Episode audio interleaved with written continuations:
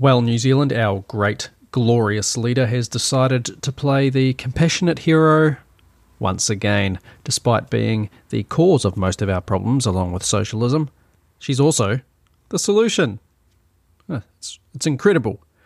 As the mask mandates are all but dropped, and the traffic light system that treated us all like children and, you know, red when, when it was too dangerous and mummy said it was too dangerous it was red. We all had to just stop, stop what we're doing. And then the orange came in I was like, oh, be careful. You can do some things, but only if you've done the right thing in the first place. Jabbed up, QR coded in, worn your mask. You can do some things. And then we never really got to green because, well, that was just, I, I don't know, the bulb was broken or something. They never put the bulb in. Who knows? Who knows? We're going to go into that story. Uh, also, the Ministry of Transport is looking at bringing in, surprise, surprise, a digital driver's license. Gee, I wonder where they got that idea from. And also, stick around for the last video I want to play. It's at the end of the episode uh, about Joe Biden. It's really interesting. It's from R.C. Sproul, and he's talking in the early 90s about Joe Biden. So stick around for that one.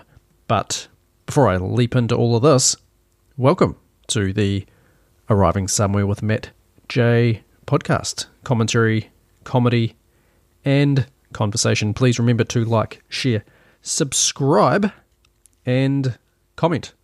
Okay, so as most of you are probably now aware, New Zealand has decided mask mandates, for the most part, not completely gone, but for the most part, have been dropped, and the traffic light system, as I mentioned in the intro, out the door. And I'll I'll just read some of the, the highlights from the, the conference, not really highlights from the press conference yesterday with the Prime Minister. I'll spare you having to listen to it because I couldn't do that, so why would I make you do that? I'll just read you some of what was said. And then we'll go into a little bit of the the media reaction to what is now being done, and also, you know, their favourite epidemiologists come back into the media and just, oh, they're, they're a bit concerned. We all still need to be very, very careful. Uh, uh, very interesting, actually. I went into the supermarket uh, this morning, and this is the first day after the mask mandates are basically dropped for supermarkets and things. Now, I haven't been wearing one for two years, two and a half, however long it's been. You completely lost track of time with all of this nonsense. But it was just really interesting walking to the supermarket because, for the most part, people were still wearing them. I would still say about 90%, maybe, in the supermarket have been, and places like that, have been wearing masks for two years.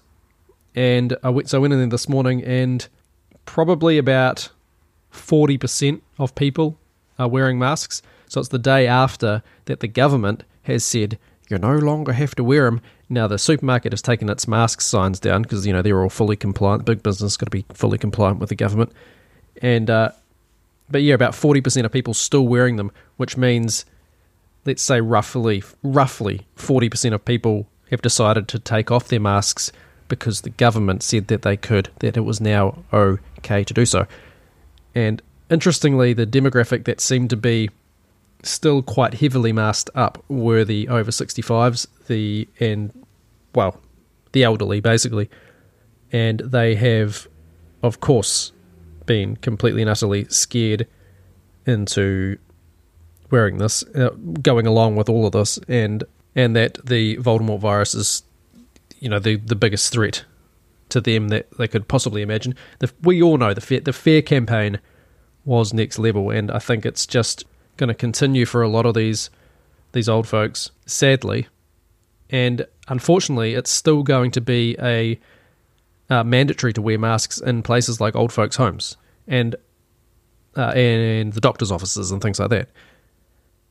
What makes me incredibly sad about the particularly the old folks' homes, the retirement villages and stuff like that, is you've got people living their last days seeing almost no faces because it's mandated that you must wear masks. And I'm and uh, I, I believe when they get visits from family and friends into their rooms, they have to be separated into their own room. The masks can be removed, but when it's in public, the public areas and the common areas that they have there, most staff are always masked up. I think that is incredibly depressing. If I was an old person living out my last days in one of these places and everyone was masked up, I, I don't even know how some of them cope at all. There's just no facial expressions, no emotions, nothing. They just must be incredibly. Conv- Imagine having dementia and being in these places, and people were just in there with masks. It would just you'd be terrified every day, and you wouldn't. You'd be confused. You wouldn't know what was going on. I think it's an incredibly destructive thing to do. And look, granted, if you got if you're sick, got the flu or something like that, you shouldn't be going into work or into any of these old folks' homes. That is fair enough. But for healthy people to be masking masking up and for us to all be now scared of each other because of the germs that we're going to spread. Wow, I mean the the germ phobia uh, how easy how easy it was to get people to be utterly terrified of just life, just normal life. Now, what was actually said at this press conference, uh, this, this this government conference and the media conference, I don't know what they call it these days, um, was interesting. I'll just read some of Ardern's quotes, highlights. So, Ardern said COVID had taken a toll on people's mental health. She saw that, especially in children. Of course, her and her cronies are the ones that put masks on children in schools. They are the ones that did it, which is, in my opinion, child abuse. Com- completely and utterly unnecessary. And the masks don't work. And how are kids going to even wear them properly anyway?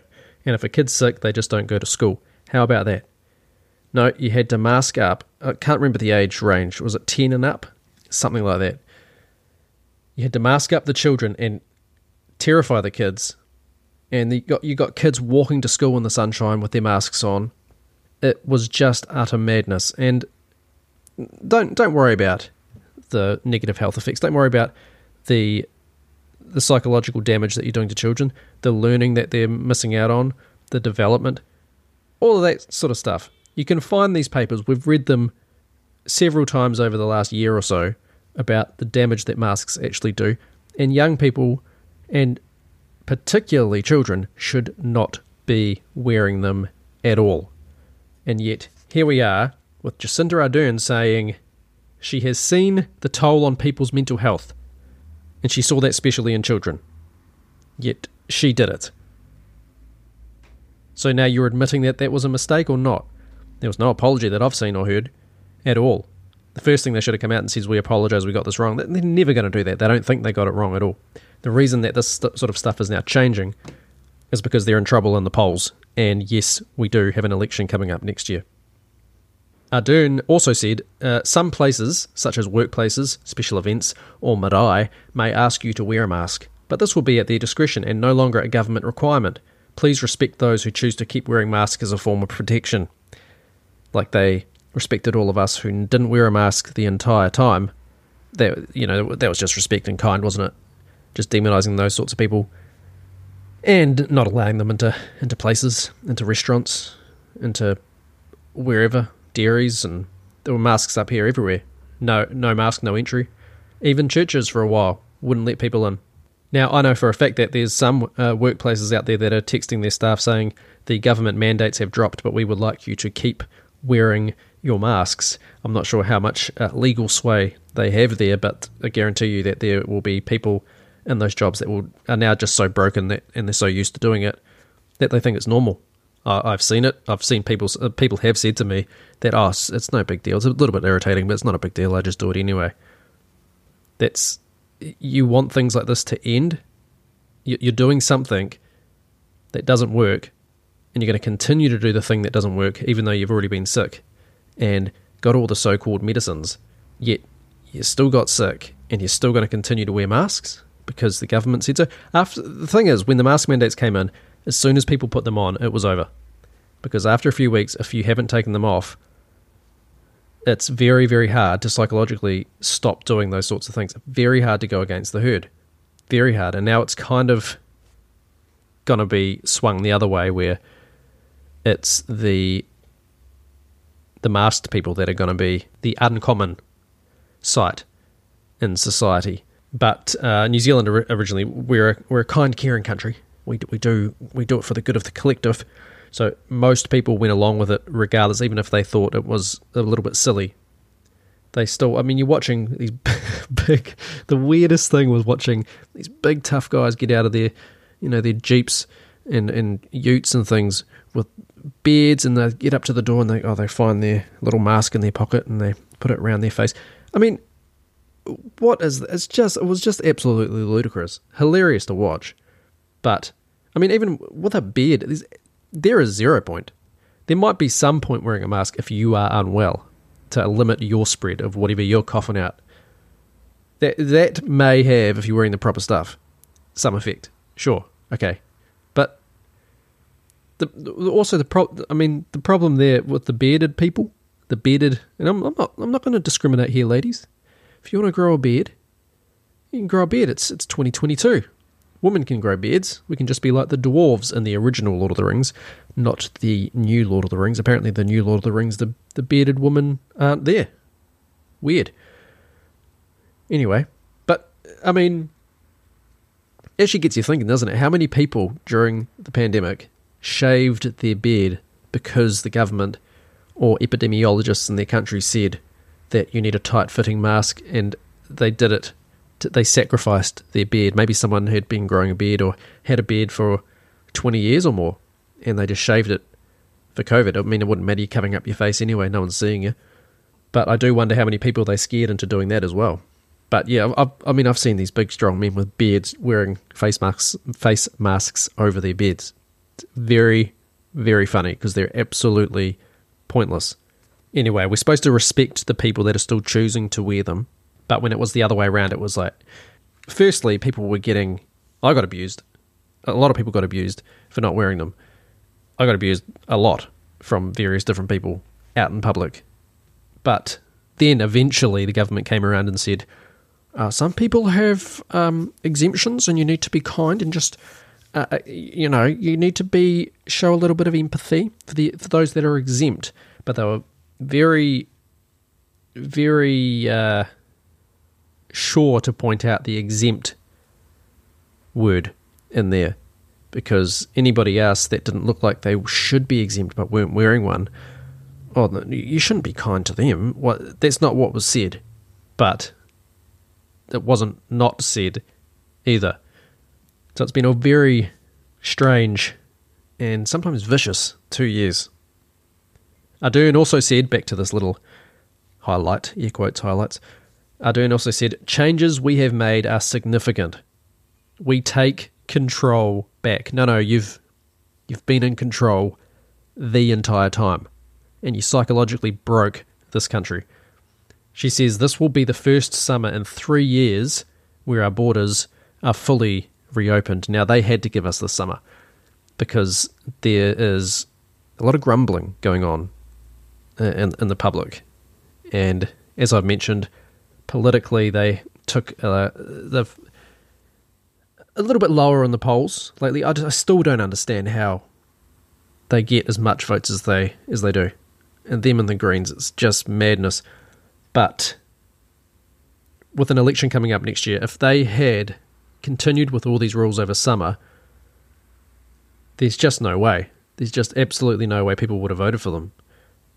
But here we are. They're going to relax it a little bit over summer and then wind into the election season next year, which is always so much fun to live through. So there you go. She's playing the uh, the, the compassionate person, the hero that we need. You know, we're taking back control over COVID. COVID's been in charge of the country for two years. I don't know where COVID was. Apparently, sitting on some sort of throne in the New Zealand Parliament, but Ardern's now taken back control. It sounds even scarier to me. But you know they've been they they did this. It wasn't it wasn't COVID. I've I'm kind of given up saying Voldemort virus now. I, I know. Oh well, we'll just go with it. We know it wasn't COVID, that disrupted our lives. It was governments, and behind them, it was big organisations such as the WEF, UN, the WHO, those types of people and groups, and behind them, we can mostly only speculate. Now, with this news, of course, the media reaction the next day is, oh no, what are we doing? COVID's going to get us. And they bring back some of the usual epidemiologists. Mr. Mr. Michael Baker's back with his serious little concerned face and his very thick, uh, thick rimmed black glasses. Make him look very, very serious and very concerned, very concerned fellow. And I'll, I'll just read some of the headlines because it's just kind of amusing. Travellers likely to become main driver of virus spread, says the expert. The expert being Mr. Michael Baker. Uh, another another headline. This is from Radio New Zealand. Another headline: PM Jacinda Ardern defends scrapping mask vaccine mandates for now. there it is. It's for now. We'll just we'll just give them summer. We'll give them summer, and then once people start getting a little bit more sick, maybe we'll just have to bring it, ease it back in, and she can somehow turn it and manipulate it into her being the hero again to protect all New Zealanders. Another headline: COVID nineteen rules mostly scrapped. Will masks be missed? Question mark. Of course, the whole mask mandate stuff really was a boon for the people with you know weird chins or funny lips or funny teeth. Cover up a few of your flaws. I can actually, I can imagine actually that that has been the case. That a lot of people have just found it great to be able to cover up and be a nobody out there to go into places because I I've had people talk to me that have known me that I didn't recognize at all. I've been standing next to people in stores that I later realized were my friends who who didn't say anything, and friends and family. I didn't recognize them at all. So there's been a, a real anom, anom I can never pronounce that word anonymity. I'm not going to try and say that again about it. And um, yeah, I can imagine that there's been there, there's a lot of a bit of nervousness about taking them off for some people, not just because of they perceive it as a protection and of something to stop them from getting sick. Because there has been some people that obviously still haven't got this. I think that's for other reasons, not the masks. But anyway, it's a, another topic for another day. But I do think that yeah, there, there's a psychological thing behind it, and as I mentioned previously, the if you hadn't taken it off after a few weeks of realizing this is nonsense, this is absolute nonsense and pure control. All it is is about keeping people afraid. If you hadn't taken it off, then it was it became very very hard for people to stand up against it. Well, we'll go over to one of our favourite sites. We'll go over to Stuff and see some of their headlines. Stuff. They have a live blog. I guess it's just a scrolling ticker. Someone's out there and they're reporting on their phones and getting everything live. It says live. How Ki- how Kiwis are dealing with almost no COVID rules. Today, you don't have to wear a mask to board a bus or enter a shop, but many are choosing to do so anyway. So it's a live blog. They're keeping us up to date. They're on the streets, keeping us up to date. Uh, they're talking about. There's another headline talking about the daily case numbers. Apparently, they're still doing that. Not off, not sure how often, but maybe it was just today, giving an update today because you know the rules are dropped. So we have to be very aware of how many people are sick right now and how many are in the hospital. They also have a headline saying Pacific Mental Health Survey to focus on climate crisis and COVID 19. And of course, the PM mask requirements may return if COVID cases rise. So there's some of the reaction in some of what's going on in your New Zealand. Unfortunately, though, the madness in this country doesn't end there. It just continues to escalate as the Transport Agency, otherwise known as, and they really, really, really, really want us to use these words, Waka Kotahi, but we're going to go with the Transport Agency. As the media would point out, well, if you don't use the Māori word, you're racist and a bigot. So, anyway, the Transport Agency is looking at bringing in a digital driver's license for smartphones. Cool. I think the social credit system is just a conspiracy theory. Can we get a fact check on that? You know, digital IDs and everything connected. You know, complete control, totalitarianism. Not heading into a brave new world? All right, okay, let's have a quick nosy at this article. From Radio New Zealand, the transport agency is looking at int- introducing a digital driver's license people would keep on their phones. This is likely to require changes to both the law and a rule that prescribes the form and format licenses must take and when they have to be surrendered. See, isn't that interesting? If you have your license on your phone and you get pulled over by the police or ask for ID, you have to show them your license. You have to give them your phone to show them your license.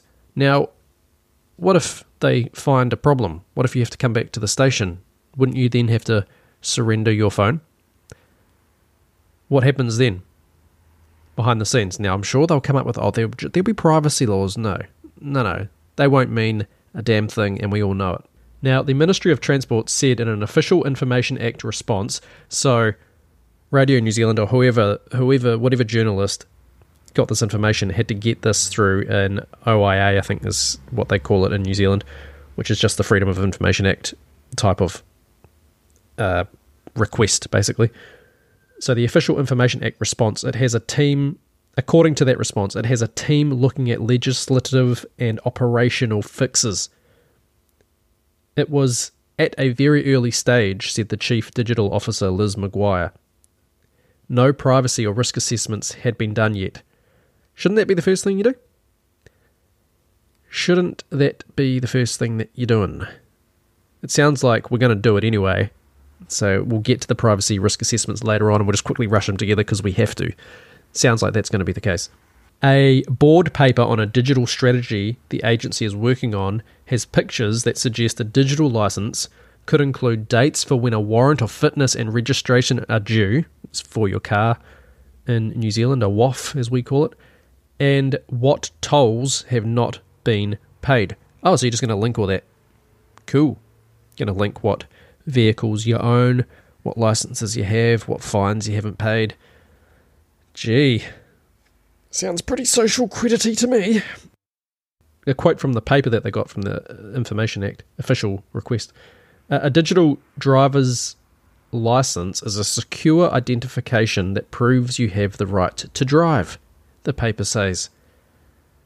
A digital driver's license is a secure.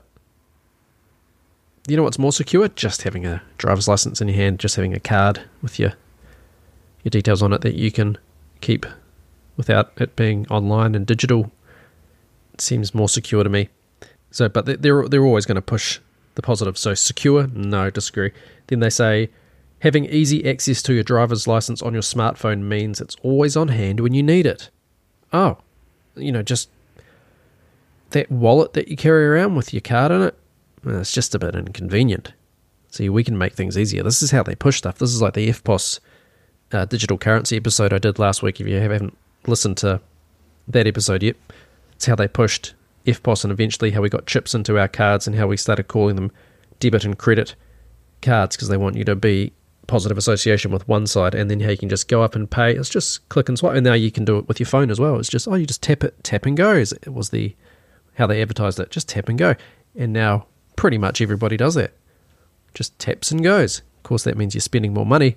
Of course, it means all that data is gathered up and collected. They know everything. Who's they? Exactly. You should be questioning that. Who's getting all that data? Now, this is where it gets even worse. An internal email, back to the article, an internal email links the digital driver license to the government's wider digital identity framework, which may launch next year, and under which people would be able to, uh, to access large numbers of public and private services by first verifying their identity by submitting a photo of themselves to a biometric database that uses facial recognition. Isn't that just the direct definition of basically uh, social credit? What, how else is that going to be interpreted? That is the absolute foundations of it. You're putting in all, all the framework right there, and you're going to get people just to willingly sign up to it. Am I wrong there? Let's read that back. So it's, it's linking the digital driver's license to the government's wider digital identi- identity framework. People would be able to access large numbers of public and private services. By first verifying their identity by submitting a photo of themselves to a biometric database that uses facial recognition that you're already a part of. So you're already in this database. So now they're going to sign up. You, you, you're putting yourself in there. How long before? I mean, facial recognition is in the supermarkets here. They finally had to admit it. So how many of us do they have? Is it linked to a crime database only, or what? How many photos of us have they got and it's gone through social media or some other thing where it's linked uh, in showing who we are. Now, this particular thing that they're talking about is us doing it ourselves and them getting us to sign on to it, kind of how they did with the medicines that they pushed and the QR code scanning, almost like they were prepping us and priming us to accept this evil shit.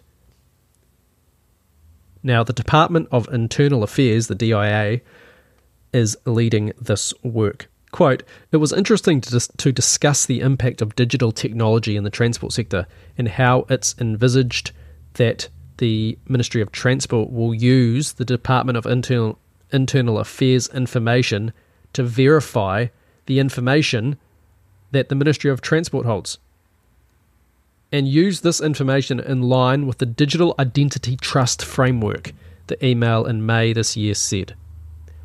Just this single email was provided in response to Radio New Zealand's request for all substantive, uh, substantive, is that how you say that word? Substantive, yeah, anyway, correspondence between senior uh, Ministry of Transport managers or the board about digital drivers' licenses. So if that doesn't scare you, you are unscarable, my friend.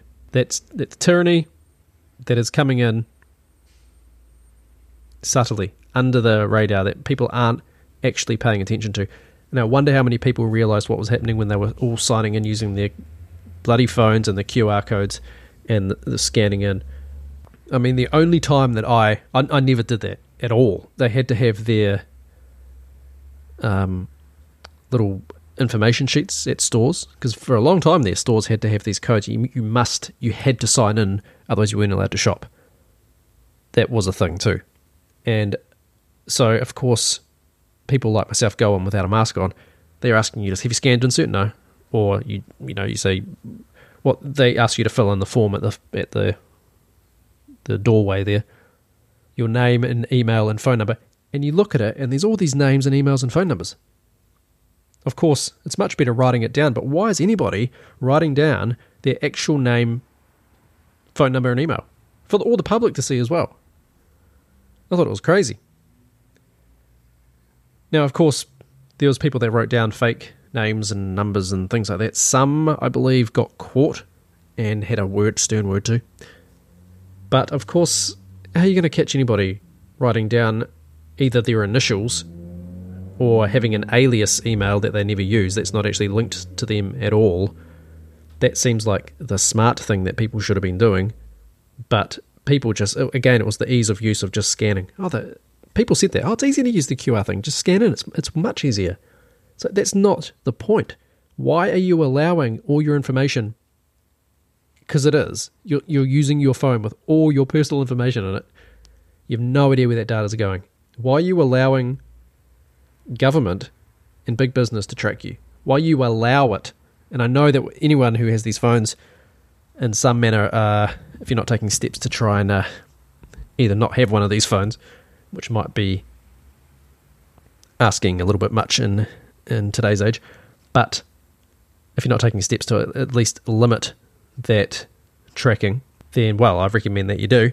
I'm looking into that myself and, and implementing a few things, but it's just again, it's just the ease of use. It's just easy to do, and we're, we're doing it for the good of everybody. We don't want people to get sick. It's got no, absolutely nothing to do with that. It was priming people to accept this crap that is now coming in through the Department of Internal Affairs. Now, this is something that I'm keeping a really close eye on, and the fact that this came up, uh, this story is two days ago. I missed it completely. I'm trying to keep a close, close watch on it in this country because we're seeing similar things come out in places like the Netherlands. Uh, I'm not sure what's happening in Canada with this, but I think it's the same. Uh, and, and pretty much all of Europe at this point. Similar stuff coming in. Uh, but it just shows you that this story came out a couple of days ago and it was missed. It came out on September 11th. And most people, well, I haven't seen really many people posting about it. Let's just say it wasn't headline news anywhere that I saw. Now, just the side of Radio New Zealand, the other related stories to this digital driver's license, it says from July uh, identity revealed, government firms plan for national verification tech. And also from July, Internal Affairs lawfully allowed to use facial recognition system. But, however, this particular article says the driver's license photos will not be run through the one time identity facial recognition system unless a person chooses it, the transport agency says, which is interesting because I think that will change. If not, that, uh, if not, that's happening already, and that's just a complete lie or misdirection somehow. Oh, but you didn't you didn't not tell us we couldn't do that. This is how people get all tricky about it. No, no, you had to opt out of having your photo put in through the one-time identity facial recognition system. So unfortunately, it's in there now. Whoopsie, whoopsie doodle. Ugh, what are you going to do? Anyway, sir, can we help you with anything else? We know how all this works. Okay, I'm going to leave those two things there. And of course, any more news about this kind of thing pops up, it's going straight into the podcast. Okay, now I want to get to this Joe Biden thing that I mentioned. So it's from R.C. Sproul, and it's from, I think it's from 1991. Now, if you don't know who R.C. Sproul is, he's I was only recently introduced to him and his work by a few people online. Shout out to Evelyn Ray. If you're not following her on Twitter or Instagram, you should be following Evelyn Ray.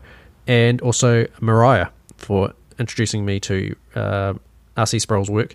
Now, R.C. Sproul, Robert Charles Sproul, he is a Reformed theologian, or was, he, he's no longer alive, a Reformed theologian and pastor in the Presbyterian Church in America. Now, I was listening to one of his talks, and he brings up Joe Biden and what was happening with Joe Biden back in 1991. I'll play the video. Here we go. So, this is him talking about Joe Biden and Clarence Thomas when Clarence Thomas was being sworn in or questioned about being sworn in to be a Supreme Court justice in America. Permanent Judicial Committee of the United States Senate to be confirmed to his appointment to the Supreme Court entered into an interrogation of Clarence Thomas about natural law. And he asked Judge Thomas, Do you believe in natural law?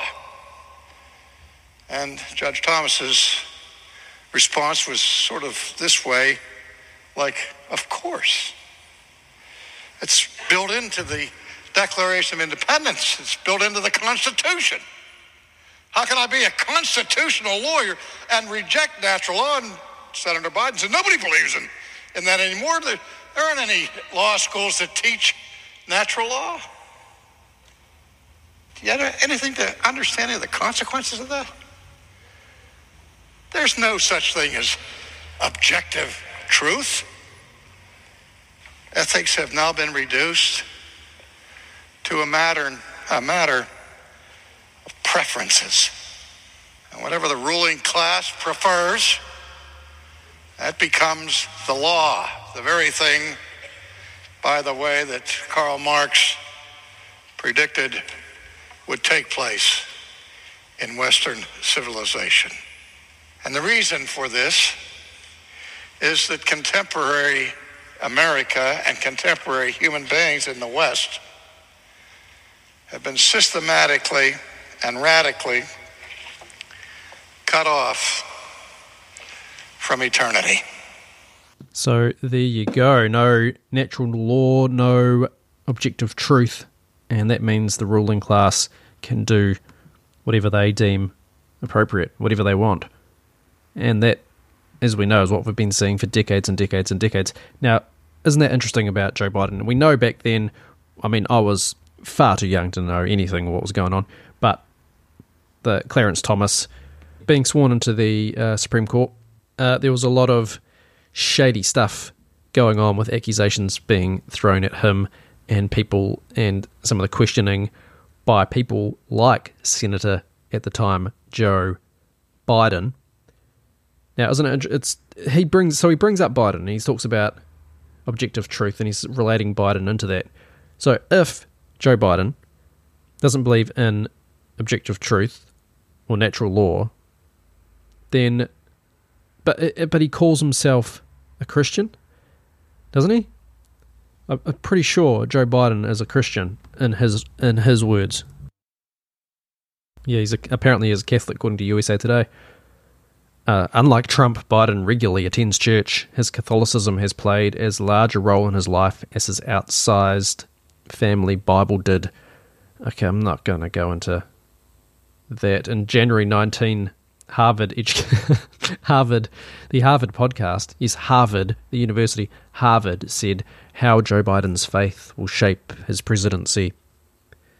So, if, being very clear on that, if Biden doesn't believe in objective truth or natural law, and he supports things like abortion, how can you say that you're a Christian?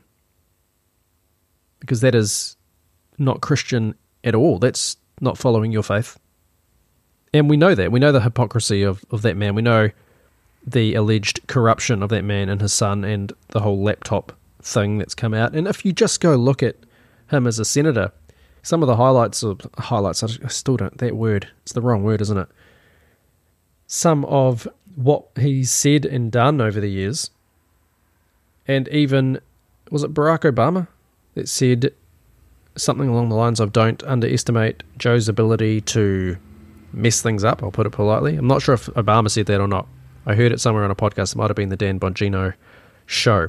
But I just thought that that video from R.C. Sproul back in 1991, so we're talking 20 years ago, how this man has had a position like that in US politics, being a senator for so long, then being the vice president under Obama, and now being the president. It's just it's beyond me. It's absolute joke. And that's how you know that politics in itself is just a circus. It's just a show for the masses. all it is. How can somebody like that continue to be elected? Are we just idiots and fools? Just go along with the the standard, or is it just these are the choices that we're given? There's no other options, or something else. Somebody wants particular people, or in in parliaments, in in positions like being a senator. I mean, if you're somebody with influence and, and money that you can help get things passed that you want passed. You would want somebody in a position of power that is easily either manipulated or corrupted or whatever it is. And I, I, things haven't changed. Things have only snowballed into something worse. And I think like the internet has brought a lot of this to light, and that's been fantastic. But the internet is also being used the other way and used to muddy the waters even more and confuse the hell out of people.